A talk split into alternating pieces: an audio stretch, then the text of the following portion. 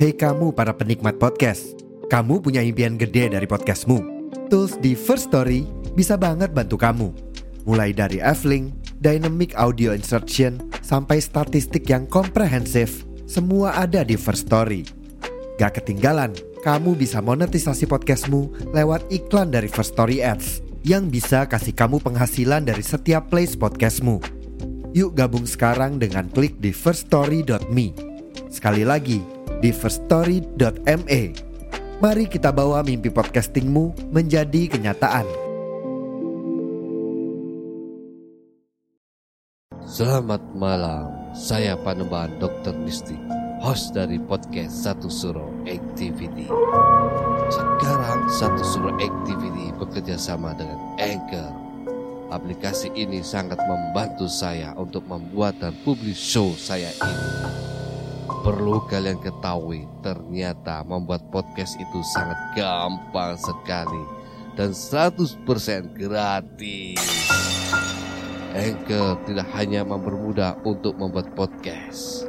Dalam hal distribusi pun aplikasi Anchor memiliki banyak jaringan, di antaranya Spotify, Apple Podcast, dan platform podcast lainnya.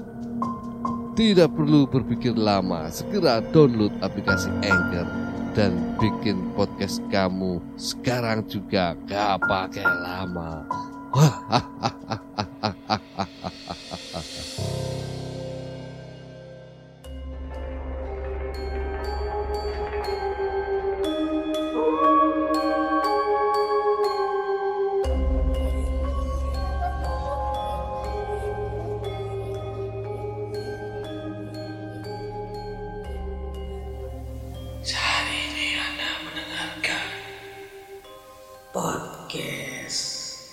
satu suro bersama Om Mistik.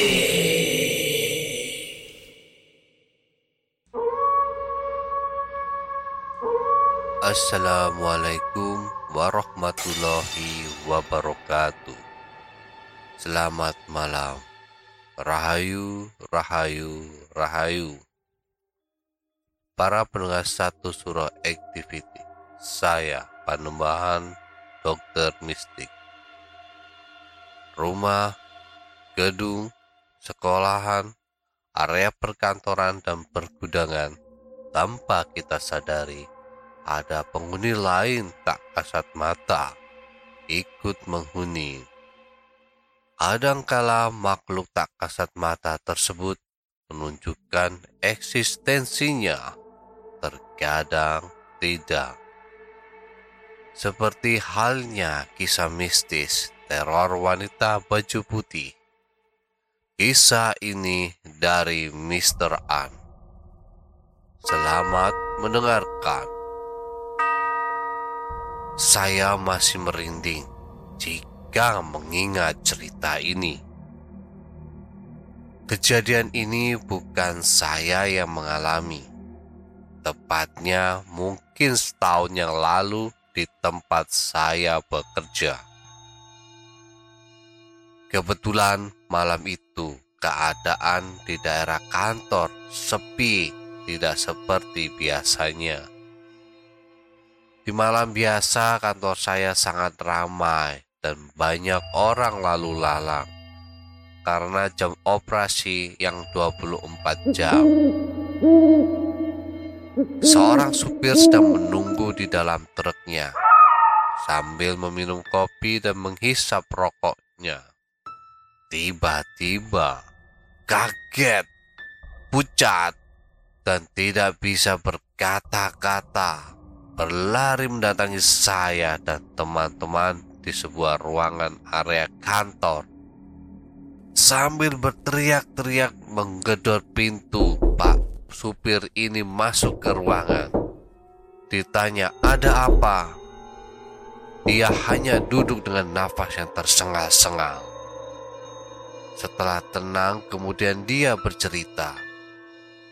Ketika sedang santai di dalam truknya, dia mendengar ada suara yang memanggilnya. Awalnya dia tidak menghiraukannya. Tapi suara itu terus muncul seperti memanggilnya. Sambil mencari tahu arah suara tersebut, Pak supir ini melihat dari kaca spionnya seorang wanita berambut panjang, berbaju putih, dan mata yang melotot melihat ke arahnya sambil bergantung di tangga belakang truknya.